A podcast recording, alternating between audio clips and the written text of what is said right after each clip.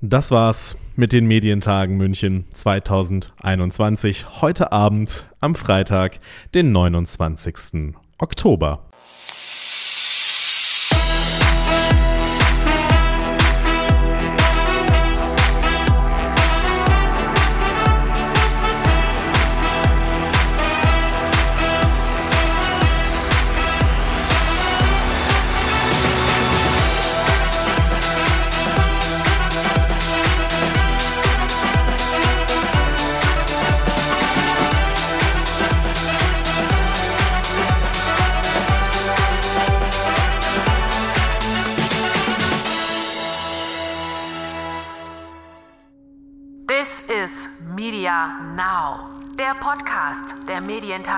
Medientage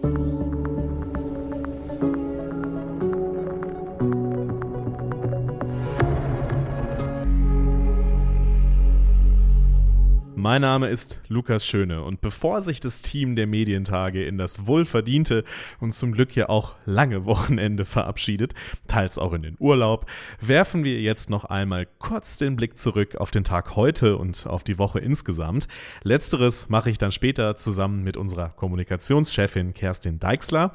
Heute stand bei den Medientagen traditionell am letzten Tag der Journalismus im Mittelpunkt beim Journalism Summit und da gibt es momentan wirklich wirklich viel zu besprechen.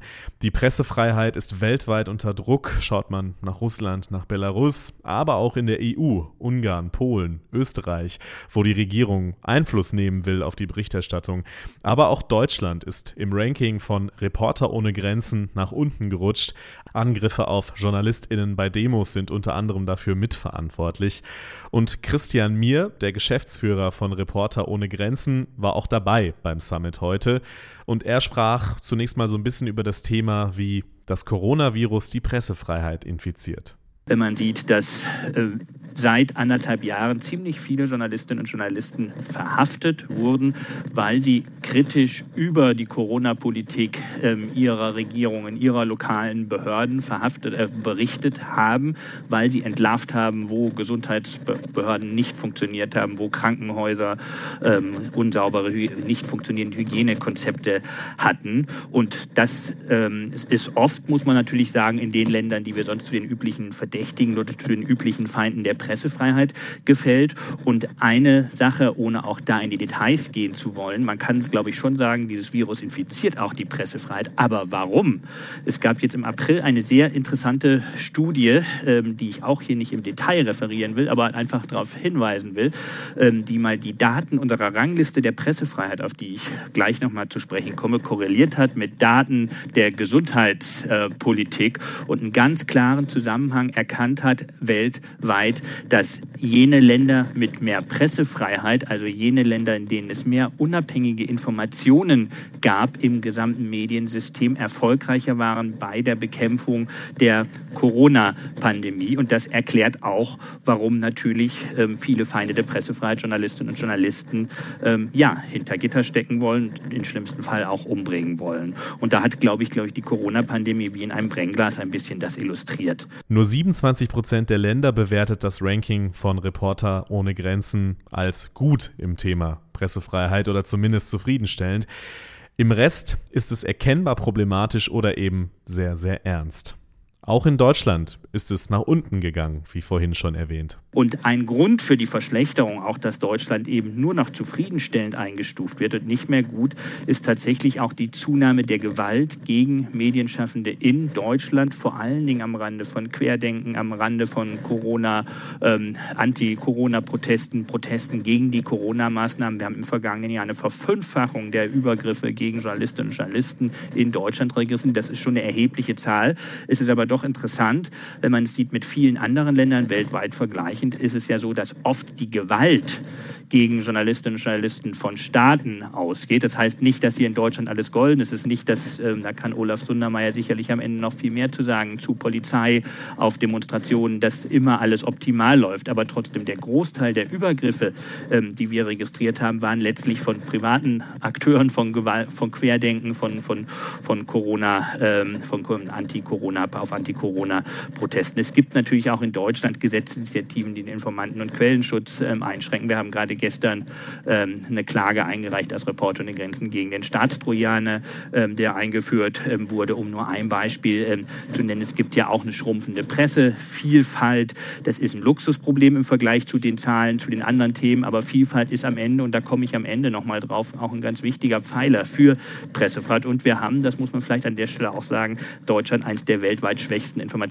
Informationsfreiheitsgesetze, ähm, das den Zugang zu Behördeninformationen regelt. Aber wie passt das dann zusammen, dass wir eigentlich in Deutschland insgesamt ja doch ein sehr hohes Medienvertrauen haben? Das ist, finde ich, eine sehr interessante Aussage, die wir aus der Mainzer Langzeitstudie Medienvertrauen haben, dass wir einerseits im vergangenen Jahr eine Zunahme an Gewalt haben und gleichzeitig ähm, auch ein sehr, sehr, sehr hohes Medienvertrauen haben. Eine Ursache dafür ist sicherlich, dass in der Pandemie das Bedürfnis nach Informationen sehr groß war. Ja, und mir hat es angesprochen, Pressefreiheit ist bedroht. Auch weil JournalistInnen tätlich angegriffen werden, teils um Leib und Leben fürchten müssen. Siehe zum Beispiel Daphne Caruana Galicia, die in Malta 2017 ermordet wurde, oder Peter de Vries in den Niederlanden vor einigen Monaten.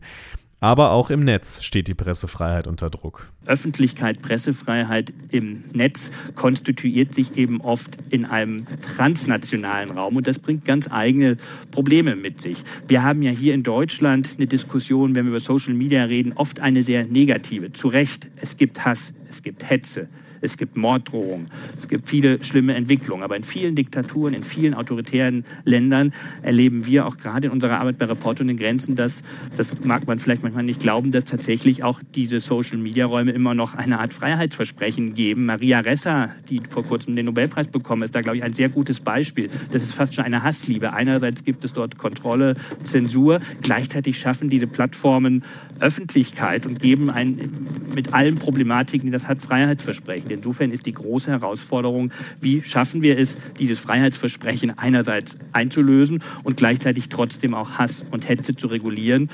Oder eigentlich, wie schaffen wir es, diese Community Standards, die es gibt, völkerrechtlich so weiterzuentwickeln, dass trotzdem Pressefreiheit gesichert wird? Und das ist, glaube ich, die große Regulierungsaufgabe für Pressefreiheit. Ja, das war ein großer Ritt von mir durch die Entwicklung, viele bedenkliche Entwicklungen beim Thema Pressefreiheit. In besonderer Art und Weise mit dem Thema Pressefreiheit in Berührung gekommen ist Ippen Media in den letzten Wochen, insbesondere das Investigativteam bei Ippen. Ihr habt es alle mitbekommen. Da haben sie monatelang an einer Geschichte über den Machtmissbrauch von Ex-Bild-Chefredakteur Julian Reichelt recherchiert und kurz vor der Veröffentlichung wurde das Ganze gestoppt vom Altverleger Dirk Ippen. Markus Knall ist Chefredakteur bei Ippen Digital und er sagt: Also, ich will eins ganz klar sagen: ja, Wir haben gekämpft für eine Veröffentlichung. Ich bedauere das zutiefst. Ja, und es wäre das Thema absolut wert gewesen. Ja, und, ähm, und da gibt es auch, nicht, auch nicht viel rumzudiskutieren. Ja. Also, wir hätten veröffentlichen müssen und wir hätten sehr, sehr gerne veröffentlicht. Eine große Enttäuschung, die man da verständlicherweise auch raushört. Doch bei allem Bedenklichen, sagen wir es mal so, was da abgelaufen ist, Knall versucht auch den positiven Effekt auf sein Haus und die Branche zu sehen. Die Arbeit mit dem Investigativteam, das jetzt inzwischen ein Jahr bei uns in der Mediengruppe ist, war großartig. Ich glaube, das sind wahnsinnig gute Kollegen und die haben wirklich tolle Themen gemacht. Ähm, nicht nur die Reichelt-Recherche, das ganze Jahr über schon. Und ähm, es gibt natürlich Verletzungen. Also so ein, so, so ein Thema geht jetzt nicht völlig spurlos an dem Unternehmen vorbei. Und ähm, äh, und wir werden sicherlich noch eine Zeit brauchen, bis das Finale aufgearbeitet ist. Aber wenn ich in all dem Unguten etwas Gutes finde, ist, wir haben noch nie so viel über Journalismus diskutiert. Und es ist ja auch keine triviale Situation. Also wenn man eine Recherche hat, die dazu führt, dass einer der wichtigsten Chefredakteure Deutschlands stürzt, das passiert ja nicht nur bei uns, sondern ich glaube in den meisten Medienhäusern nicht jeden Tag. Und da eine Diskussion zu führen, ja, also über die über auch die Grundlagen von Medienarbeit ähm, hat uns vorangebracht äh, als Medienhaus und, und es war gut, dass wir es diskutiert haben. Es war nicht gut, dass wir nicht veröffentlicht haben, aber es war gut, zumindest das, dass wir die Diskussion geführt haben. Und über die Grundlagen der journalistischen Arbeit ging es dann auch in der anschließenden Diskussion beim Summit und um die Gefahren, denen der Journalismus ausgesetzt ist. Sonja Schwedche ist Chefredakteurin bei NTV. Was mich schon sehr beunruhigt, ist, dass es ähm, doch zunehmend viele Leute gibt, die sich gar nicht mehr aufgrund von Fakten eine Meinung bilden und äh, ja nur noch nach Emotionen gehen oder selbst wenn Falschmeldungen ähm, widerlegt sind und das unwiderstritten ist, sagen die ja, aber ich glaube es trotzdem. Also da ist irgendwie so ein Widerspruch. Ähm, das finde ich schwierig und ich glaube, was ähm, auch insbesondere im digitalen Bereich dazu kommt, ist, ähm, das tun wir Journalisten ja häufig, dass wir sagen, okay, hier gab es eine Meldung, hat sich als falsch erwiesen, so und so sind wir zu diesem Schluss gekommen, aber mit der Richtigstellung erreichen wir halt nicht den gleichen Impact mit der ursprünglichen Falschmeldung. Und das liegt zum Teil an Algorithmen, das liegt auch zum Teil an, an, menschlichen Verhaltensmustern, aber das macht es dann unfassbar schwierig, denn selbst wenn man dann äh, mit wirklich gut arbeitenden Rechercheteams Sachen aufdeckt, das ist ja das eine, aber damit dann auch anzukommen, durchzudringen bei Menschen, die vorher was anderes geglaubt haben, das finde ich schwierig und das äh, ist eine, wie ich finde, der größten Herausforderungen. Ja, gutes Handwerk, Transparenz, das sind so Mittel, die der Journalismus gegen diese Entwicklungen hat und einen gewissen Rahmen setzen, regulatorisch und politisch, für die großen Plattformen. Das ist auch nötig, sagt sie. Olaf Sundermeier, er ist Investigativjournalist beim BBR, er sieht auch eine innere Gefahr die innere Bedrohung. Zu glauben, dass die Mehrheit der Menschen uns nicht mehr will. Also die Angriffe, Anfeindungen, Bedrohungen und so weiter gehen von einer Minderheit aus. Das stelle ich auch ganz persönlich fest. Ich habe jetzt kann sagen,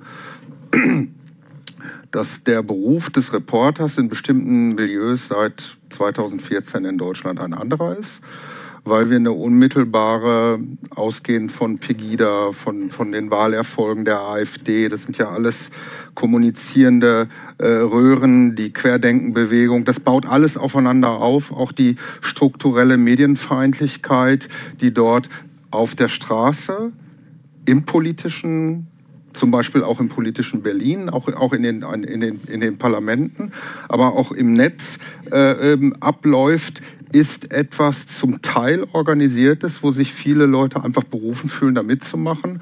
Aber es sind nach meiner subjektiven persönlichen Feststellung im Wesentlichen immer wieder dieselben Leute. Dieselben Akteure, die dahinter, die dahinter stecken, die das machen. Und man darf sich davon nicht ablenken lassen. Ich bekomme selbst mit diese Debatten in den Redaktionen, in den Verlagen oder auch bei uns im öffentlich-rechtlichen Rundfunk wo man den Glauben hat, die, die, die, die, die, es gibt so viele Leute, die uns nicht mehr, die, die, uns nicht mehr wollen. Dem ist nicht so. Vielleicht bestätigt diese These die Zahl der Langzeitstudie aus Mainz, dass das Vertrauen in etablierte Medien in der Corona-Krise insgesamt gestiegen ist. Christian Mier hat es gerade auch erwähnt, diese Studie.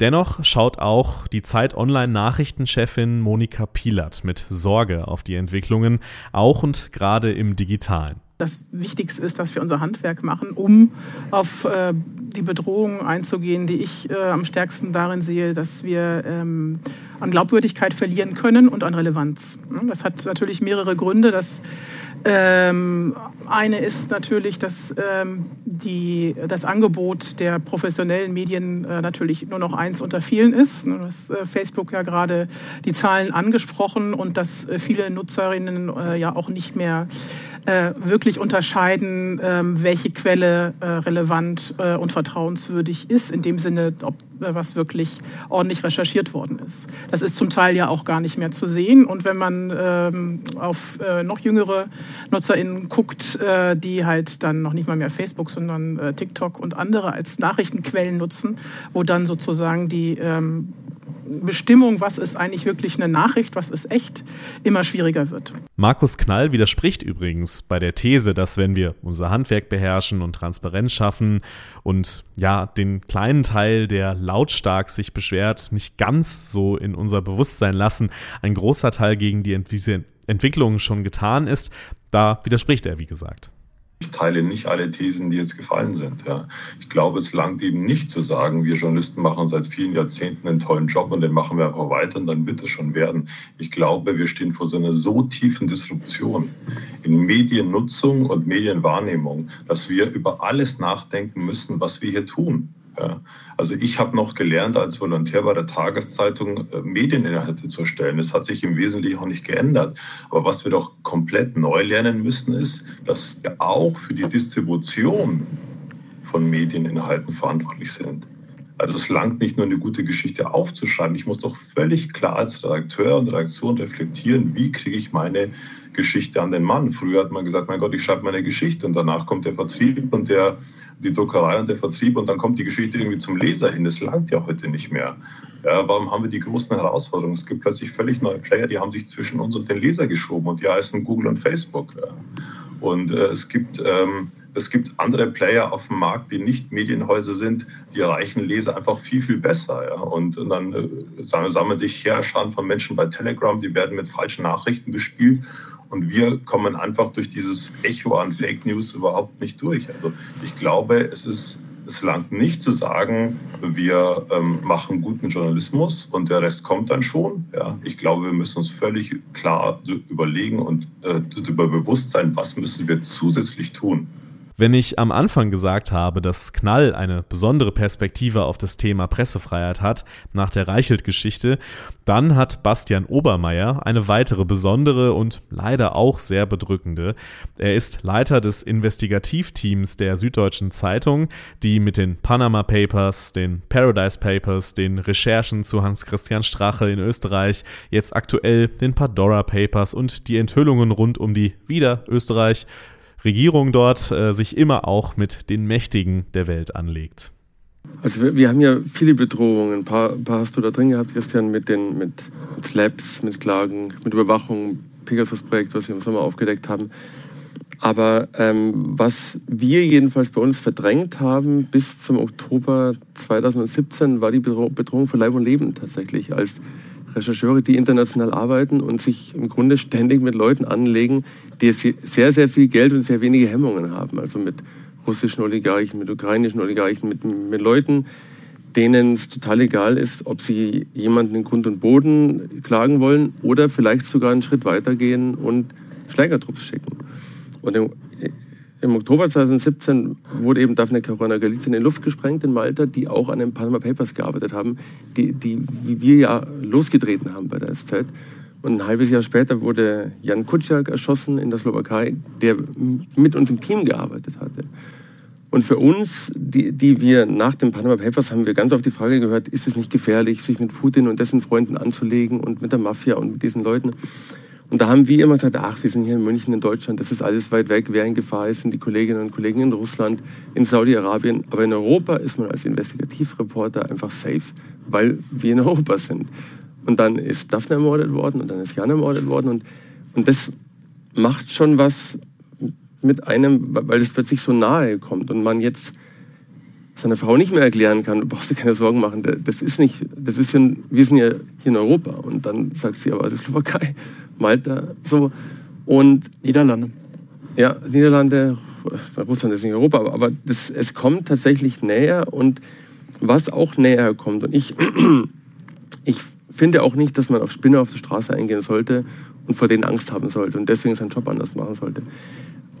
Aber was ich beobachte, dass gerade in Ländern, in denen dann auch Journalisten attackiert und umgebracht wurden, der Ton von oben ein ganz anderer ist. Und den können wir nicht beeinflussen. Und der Ton von oben, das hören wir nicht nur von Donald Trump, der sagt, die, die, die Feinde des Volkes sind wir als recherchierende Journalisten. Und, und da ist bei mir, geht das so ein Vorhang runter, weil was macht man denn mit Volksfeinden? Ne? Also Volksfeinden, Volksfeinde muss man in diesem Druck, muss man ausmerzen, die muss man vernichten, die muss man mindestens wegbringen oder verstummeln lassen, wenn halt nicht umbringen. Alles in allem leider düstere Aussichten. Zum Abschluss gab es dann aber in der Runde auch noch ja so positive konstruktive Ideen für den Journalismus der Zukunft. Die gibt es dann auf unserer digitalen Plattform in den nächsten vier Wochen noch zu sehen. Da könnt ihr den ganzen Journalism Summit und die ganzen Medientage nochmal nachschauen. Und sicherlich sprechen wir über diese Ideen auch in den nächsten Wochen auch noch hier im Podcast. Und jetzt gibt es noch ein Gespräch auch über ein Projekt, das zeigt, wie es durchaus auch gelingen kann, wie wir wieder mehr miteinander reden, auch wenn unterschiedliche Haltungen aufeinandertreffen.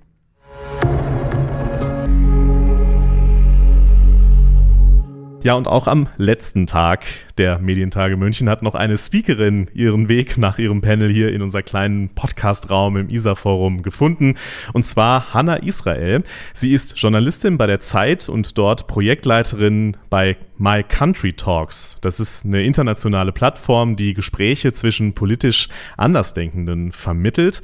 Und wie das funktioniert und was der Anspruch dahinter ist, darüber sprechen wir jetzt einfach mal. Hallo Hanna, schön, dass du da bist. Hallo, vielen Dank, dass ich hier sein darf. Wir fassen es doch mal zusammen am Anfang direkt, wer es vielleicht noch nicht kennt oder nur mal so vielleicht davon gehört hat.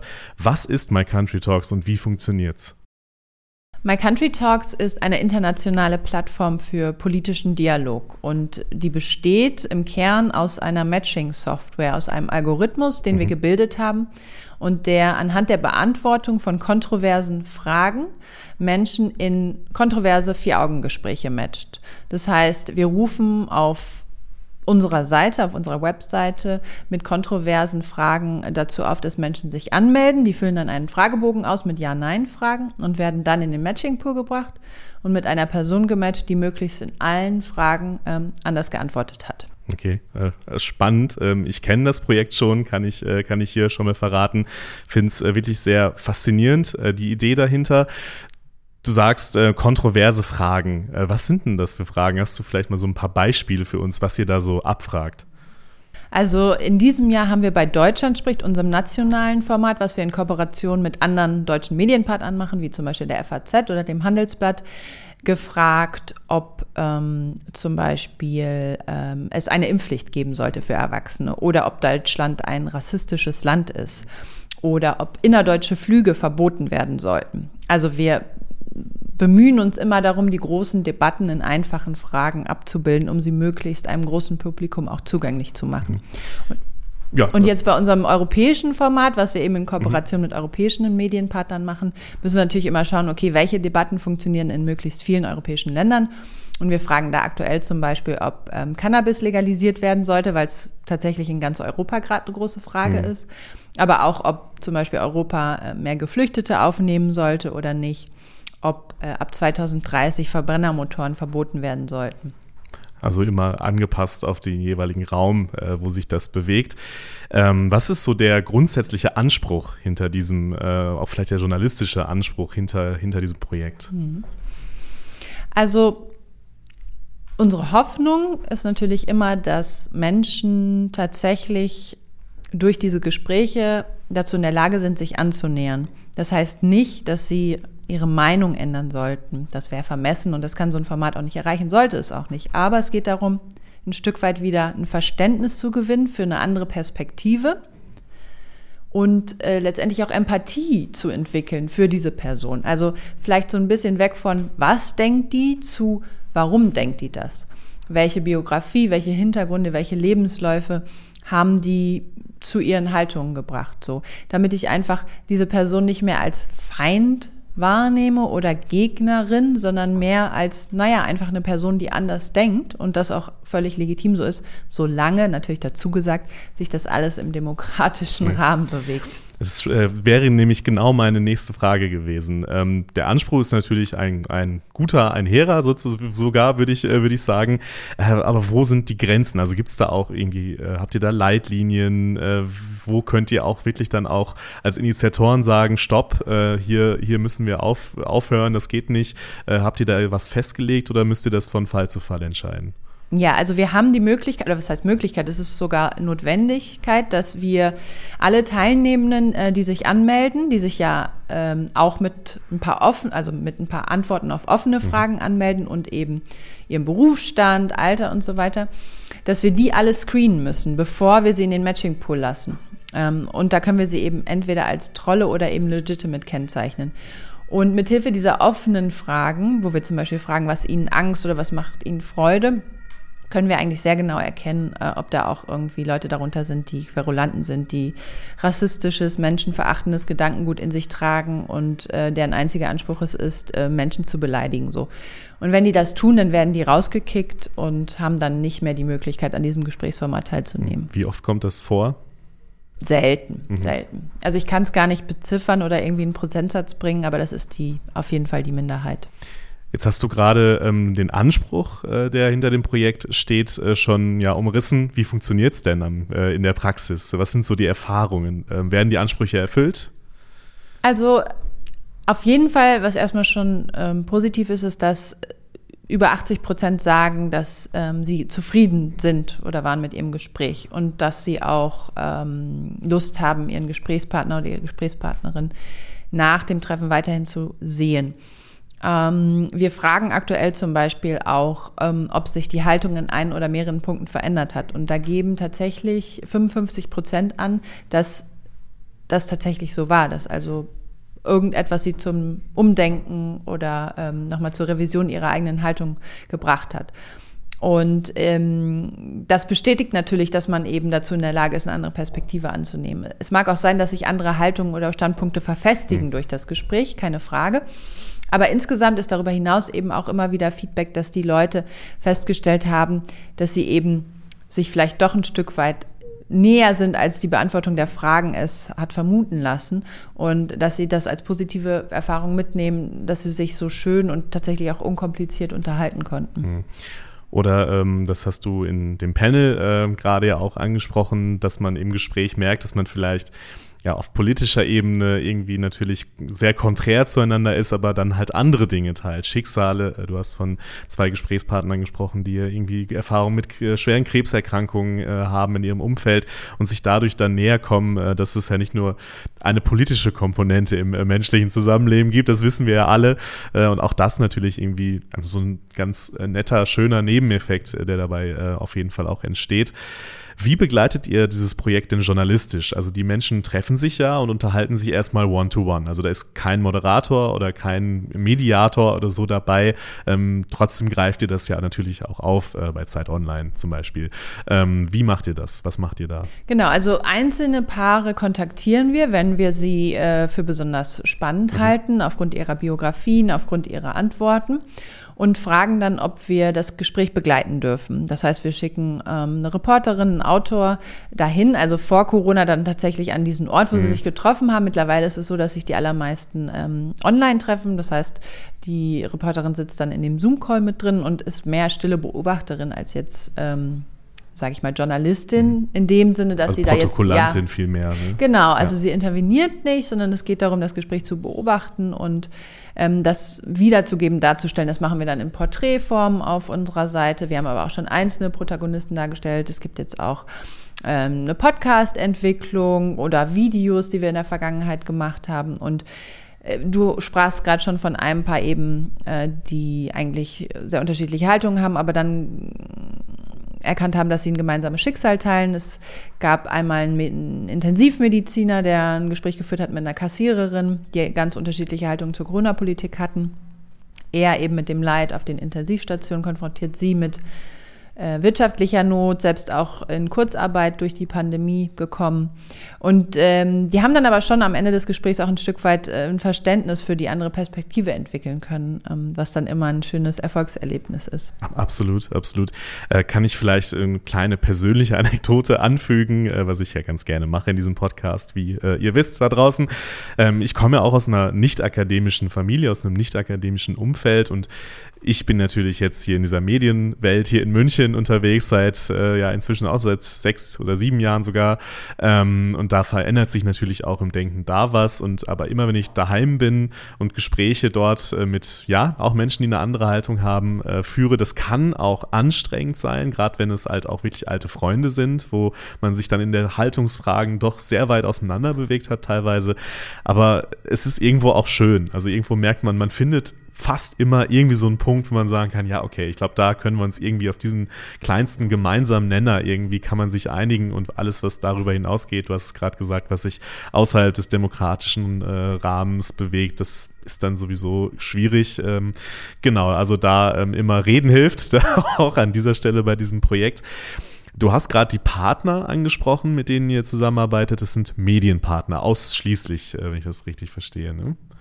Nicht nur. Nicht also nur, okay. das Ursprungsprojekt ist tatsächlich immer in Form einer Kooperation mit unterschiedlichen Medienpartnern, die dann jeweils über ihre Online-Artikel zur Teilnahme aufrufen, indem sie eben so ein Fragen-Embed integrieren.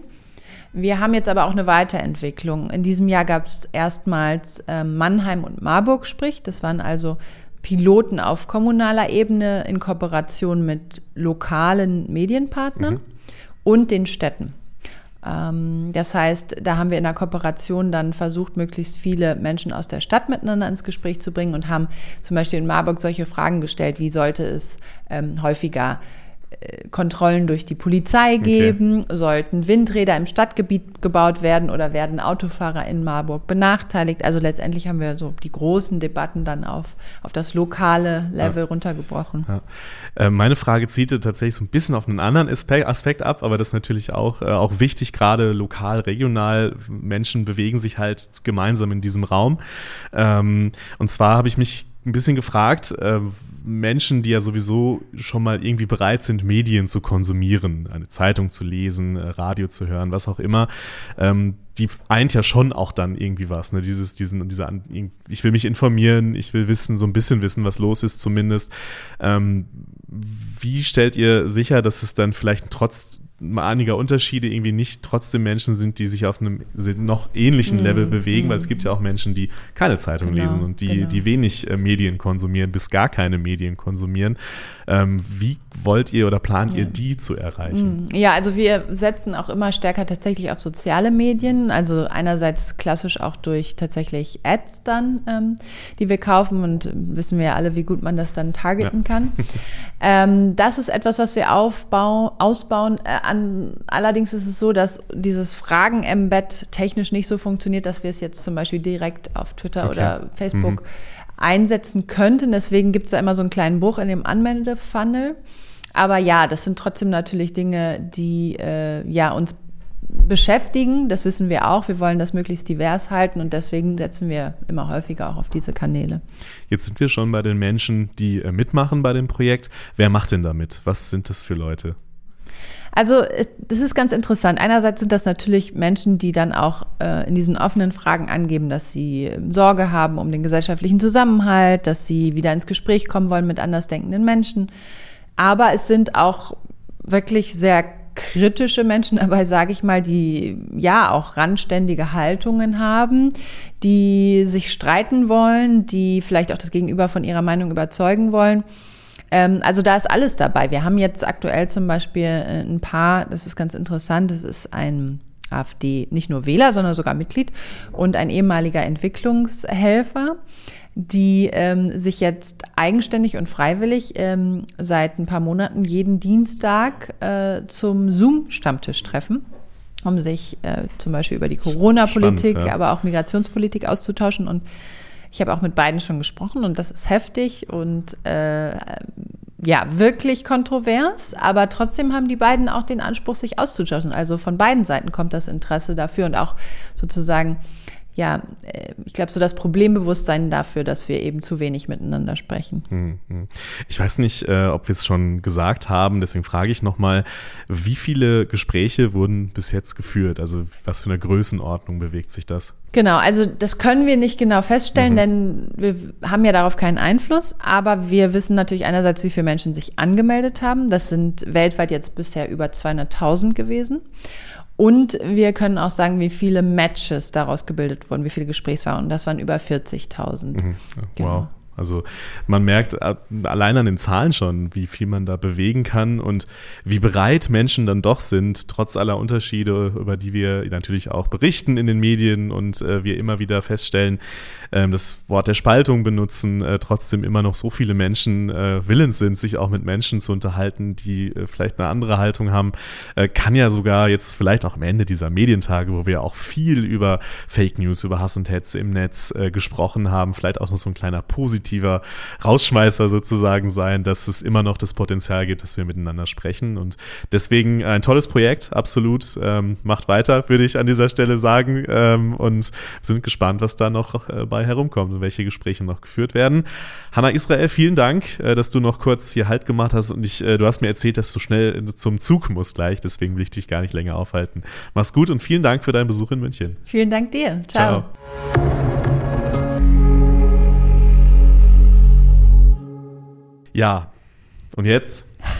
Jetzt ziehen wir Bilanz. Kerstin Deixler ist da. Ich habe es am Anfang schon erwähnt, äh, dass sie jetzt aus den Tiefen der MTM wieder. wieder. auftaucht. Aus den Tiefen der Kommunikation. Aber du warst ja omnipräsent auf der Plattform, äh, will ich meinen, in der Zeit. Aber erstmal, hi, wir haben uns da jetzt auch nicht so viel Nee, gesehen. bist du auch noch hier, oder? Ich bin auch, auch noch hier. Ich bin hier in meinem Podcast-Studio äh, versackt ein bisschen in Ja, dieser Woche. ja. Hab noch eine kleine Audioschiene am Mittwoch organisiert. Also, Ah, es- du bist das. Ja, es war ein, war ein bisschen was los die Woche. Ähm, können wir gleich nochmal vielleicht noch mal- privat ja. drüber sprechen. Ja, lass das mal. Kerstin, jetzt mal Spaß beiseite. Es ist vollbracht. Es ist vollbracht. Fünf Tage Fünf Tage. hier vor Ort im ISA-Forum und auf der digitalen Plattform. Wir haben dich ja, wie gesagt, oft gesehen vor der Kamera, in den Zwischenmoderationen, in Social-Media-Interviews äh, warst du dabei. Hast du überhaupt was von der Konferenz mitbekommen? Leider nein. Sehr gut. Worüber reden wir jetzt? Na toll. naja, du hast doch alles angeschaut, Ich habe viel gesehen, das stimmt, ja. Nee, das ist echt so eine Sache. Also ich nehme mir jedes Jahr aufs Neue vor, ich schaue mir zumindest den Gipfel an, weil das ist ja wirklich auch immer so ein Auftakt-Highlight. Und ich glaube, ich habe es noch nie geschafft. Jetzt meine vierten Medientage, ich glaube, ich habe den Gipfel noch nie gesehen. Ich bin ganz oft so am Anfang drin und dann höre ich immer so im Nachhinein, darum ging's. Ah, okay, Ja. danke für die Info. Ähm, ich werde mir das im Nachgang anschauen. Geht ja die nächsten ja vier möglich, Wochen auf der. Plattform. Nee, ich habe aber ich glaube, so wenig wie dieses Jahr habe ich in der Tat noch nie gesehen. Okay, wow. Aber ich habe mit ganz vielen Leuten gesprochen. Also es ist jetzt überhaupt nicht negativ gemeint, ähm, sondern ich habe so viele Leute kennengelernt, ich habe so viele Interviews geführt, ich habe so viele tolle Gespräche geführt und die Inhalte schaue ich mir im Nachgang an. Ja, und das ist ja auch das, worum es ja auch im zweiten großen Teil der Medientage geht. Ja. Das eine ist natürlich das Konferenzprogramm, das andere ist die Begegnung und gerade in diesem Jahr speziell natürlich nach Ja. dem schrecklichen letzten Jahr, ähm, da sind wir uns ja, glaube ich, alle einig, so toll, dass Fall. digital funktioniert hat, aber es hat was gefehlt und wir waren Ja. alle nicht, äh, nicht glücklich mit der Situation. Ähm, da frage ich dich jetzt, weil das habe ich ja nicht viel mitbekommen, Ja. weil ich ja, wie gesagt, oft hier oben war. äh, wie war es denn unten in der Expo? Es hat richtig Spaß gemacht. Man hat so richtig gemerkt, dass die Leute Lust darauf hatten, sich zu treffen. Ähm, mir ist es am Mittwoch so richtig im Gedächtnis geblieben. Da war ja Audiotag und es war wirklich so, die Leute sind durch die Expo gelaufen und so weit, ah, du auch hier, ach, du auch hier. Ach, und die Radiobranche. super, ich liebe sie. es Super, war super wirklich gut. auffällig. Also es hat echt Spaß gemacht und wir haben es ja auch so ein bisschen so launchiger geplant, Mhm. dass man einfach wirklich auch sich gemütlich hinsetzen kann und es war auch immer so zwischen den Sessions, man hat immer gegen Mittag dann oder halt so am Nachmittag gemerkt, alle haben sich dann so einen Kaffee geholt und dann hat man sich halt unten aufgehalten und hat sich da so ein bisschen hingesetzt und hat sich unterhalten und das war einfach, das hat gefehlt letztes Jahr und das hat so gut getan. Auch am Montag unser Get Together. Ich war irgendwie kurz noch hier oben, habe noch meine Sachen fertig gemacht, kam runter und es war komplett voll. Also Das war wirklich Wahnsinn. in jeder Ecke war Das war jemand. wirklich Wahnsinn. Ich war ja dann auch noch ein bisschen länger hier oben, habe die Folge fertig gemacht und bin dann auch, weiß nicht, gegen neun, glaube ich, Mhm. oder kurz nach neun auch dann runter. Und im ersten Moment, weil man es ja auch nicht mehr gewohnt Ja. ist nach diesen letzten Monaten, so fast ein bisschen zurückgeschreckt von Ja. diesen vielen Leuten, die da waren. Aber es war ein wunderbarer Abend. Also Ja. wir hatten sehr viel Spaß und es war wirklich sehr, sehr schön, einfach mal wieder die Leute zu treffen und wirklich äh, entspannt zusammenzustehen. Und Auf das war wirklich, äh, war wirklich grandios. Ähm, ich w- wollte dich eigentlich fragen, aber jetzt hast du ja gesagt, du hast eigentlich gar nicht viel gesehen, was dir besonders gut gefallen hat. Ähm, aber du hast ja mit ein paar Speakern auch dann noch Interviews geführt, auch mit einigen wirklich äh, prominenten äh, Speakern dann noch ähm, nach ihren Panels äh, oder in der Expo dann, äh, wenn sie dir über den Weg gelaufen sind. Ähm, Gab es da irgendwas, was dir besonders im Gedächtnis geblieben ist? Also zum einen muss ich sagen, das, was ich vom Konferenzprogramm gesehen habe und was ich auch so mitbekommen habe, man merkt, dass einfach mehr diskutiert wurde dieses Jahr, was mir gut gefällt, weil man das einfach auch machen kann auf der Bühne, wenn mehrere Leute dabei sind. Das ist einfach mit Zuschaltungen remote kann man nicht die gleiche Diskussion führen. Das ist nett oder das funktioniert, wenn eine Person zugeschaltet ist oder maximal zwei, wenn es einfach nicht anders geht. Und dafür ist eine super Option, weil sonst würden die Leute einfach gar nicht kommen können aber nicht für Diskussionen. Was mir total im Gedächtnis geblieben ist, ist einfach so eine positive Grundstimmung. Das war ja auch lustigerweise so ein bisschen unser Motto-Gedanke, warum wir das aufgegriffen Ja. haben. So dieses, okay, gibt es jetzt so eine Aufbruchsstimmung? Gibt es jetzt dieses, wir schauen nach vorne? Und ich finde total. Also ich habe wirklich so viele gute Gespräche geführt. Und klar, Corona spielt immer noch eine Rolle, da brauchen wir uns auch nichts vormachen. Es ist einfach noch nicht vorbei, aber es ist wirklich ein, wir haben voll viel gelernt aus der Krise, aber es ist gar nicht mehr so dieses, ah ja, wir hatten jetzt eine Krise und das, wir müssen jetzt gucken, wie es weitergeht und so, sondern es ist wirklich, wir schauen nach vorne, wir haben jetzt ganz viele Sachen adaptiert und können jetzt daraus lernen, wir können jetzt irgendwie angreifen und uns weiterentwickeln und das ist echt einfach Aufbruchsstimmung, was richtig gut tut. Also es war wirklich so eine richtig positive Grundstimmung, die ich die spürt man so richtig und das hat echt Spaß gemacht. Ich glaube, das ist ein wichtiger Aspekt, ist mir auch aufgefallen, äh, gerade gerade eigentlich so in der ersten Hälfte der Konferenz, äh, gerade auch beim Gipfel, beim TV-Gipfel, auch beim Audiogipfel, da war so eine wirklich eine sehr, sehr positive Grundhaltung und wie ich es auch wahrgenommen habe, ähm, wenn wir jetzt mal auf eins der großen Themen der Medientage mhm. schauen, das ist ja immer dann, wie ist es eigentlich mit den großen Plattformen? In welchem ja. Spannungsverhältnis stehen wir mit Google, mit Facebook, äh, mit Spotify, wenn man jetzt auf den Audiomarkt schaut ja. zum Beispiel? Und ich habe da so eine neue Gelassenheit irgendwie mhm. so ein bisschen Stimmt, äh, rausgespürt. Ja. Also, dass man jetzt nicht mehr das, äh, oh, das ist der Feind und die nehmen ja. uns alles weg, ähm, sondern irgendwie so spürt, auch ein neues Selbstvertrauen, mhm. irgendwie sagt, wir sind weiterhin relevant. Das zweite große Thema, die Relevanz. Relevanz wir sind stimmt. weiter relevant, das, was sich in Corona gezeigt hat, was sich äh, in der Klimakrise ja. zeigt. Äh, wirklich gute Informationen, seriöse Nachrichten sind nach wie vor einfach wichtig. Gute Unterhaltung ist nach wie vor wichtig. Definitiv. Und da müssen wir uns einfach auch nicht verstecken. Und natürlich haben diese Player, die ich gerade aufgezählt habe, eine große Marktmacht. Aber wir haben trotzdem unsere Stärken, ja, die, das mhm. Regionale, das Lokale vor allem. Da wird auch ganz oft mhm. angesprochen. Mhm. Und äh, ich glaube, das, das habe ich auch so wahrgenommen. Ähm, ein bisschen gekippt ist es aber auch verständlicherweise gerade beim Journalisten Summit, fand ich. Weil ja. da, ähm, das, unter dem Eindruck stehe ich jetzt natürlich auch noch sehr, ähm, weil da über die, den wirklich sehr, sehr schwierigen Stand der ja. Pressefreiheit gerade äh, weltweit äh, diskutiert wurde. Teilweise sehr bedrückende Erfahrungen von Bastian Obermeier zum Beispiel, dem Leiter des äh, Investigativteams bei der Süddeutschen Zeitung, der ja, ja ähm, dessen Leib und Leben bedroht ist, muss man ja ganz klar sagen, ja, mit den ja. Menschen, denen er sich anlegt. Ähm, dann die Geschichte Ippen Digital und, und Springer, ähm, da hatten wir ja auch ähm, den, jetzt fällt mir der Name Markus nicht Knall. ein. Markus Knall, danke. Äh, da, der ähm, ja das auch nochmal ähm, ja sehr enttäuscht äh, mhm. da war und gesagt hat, wir hätten das veröffentlichen müssen. Das ist unsere ja. journalistische Pflicht und konnten es nicht. Und ähm, da zeigt sich, dass an dieser Stelle halt noch unglaublich viel zu tun ist auch. und da war das dann so ein bisschen dieses, ja, diese gesellschaftliche Kontext, in dem wir uns bewegen, war da ja vor allem so das Ding, dass wir gesagt haben, oder dass man sagen muss, da ist ganz, ganz viel gerade sehr schwierig. Ähm, ja, und ich, das ist auch wichtig, ja. irgendwie da das so auf so eine Bühne zu bringen. Also mir ist auch ein Satz da Total. von Bastian Obermeier im Kopf geblieben, der gesagt hat, früher haben wir über Mexiko gesprochen beim Journalismus Summit, beim Thema Pressefreiheit und jetzt sprechen wir über Polen und über die EU und Deutschland hat sich auch verschlechtert. Und ja, also klar, wie du sagst, der Anfang der Woche war sehr positiv und diese Aufbruchstimmung, aber es gibt viel zu tun, auch in der Medienbranche. Absolut, absolut. Und äh, auch der Nachhaltigkeitsgipfel ähm, am, am, Donnerstag, da auch da wirklich sehr kontroverse Diskussionen mhm. ähm, zwischen Sarah Schurmann und Axel Bojanowski, ähm, der Bojanowski von der Welt, Sarah Schurmann, freie Journalistin, ähm, die sich wirklich richtig gefetzt haben auf der Bühne. Ne? Und, Aber es ist doch auch mal wieder schön, dass man solche Diskussionen führen ne? kann. Ne? Also ja. wirklich, jetzt mal abgesehen davon, wem man jetzt recht gibt und wem ja. nicht. Ne? Aber ich fand es einfach sehr unterhaltsam, dass so eine Diskussion auf den Medientagen dann auch wieder nach dem letzten Jahr ist schwierig mit diesen Kacheln und dann äh, ist, redet einer nach dem anderen mal wieder möglich und auch so eine Spannung dann so auf der Bühne irgendwie geherrscht hat. Das hat mir sehr gut gefallen. Also ähm, da alles in allem die großen Themen tatsächlich Relevanz. Wie machen wir das mit den Plattformen?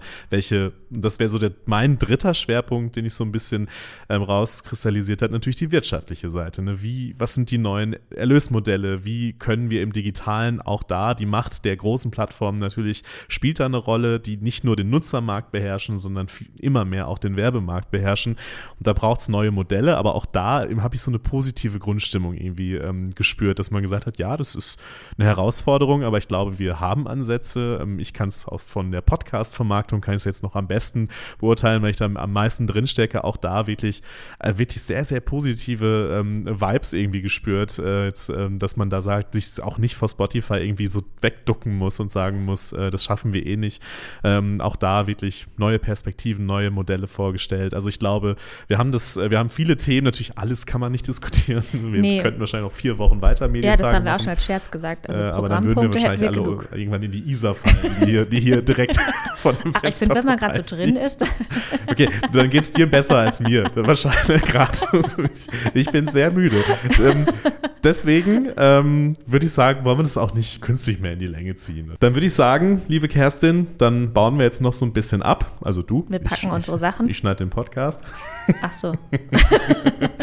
Und dann, äh, ja, sehen wir uns irgendwann im Büro vielleicht wieder. Und liebe Hörerinnen und Hörer, wir hören uns ja auch nächste Woche schon wieder. Es geht ja weiter mit dem weiter. Podcast der Medientage. Wir haben noch so viel Inhalt und Ja. so viel Stoff von den Medientagen. Ähm, da wird noch einiges aufzuarbeiten sein, auch in den nächsten Wochen. Und äh, darauf könnt ihr euch auf jeden Fall schon mal sehr freuen. Das war es jetzt von uns und von mir an dieser Stelle auch in diesem Podcast. Und wir wollen das, wie gesagt, nicht künstlich in die Länge ziehen. Deswegen einfach macht's gut und bis zum nächsten Mal. Ciao.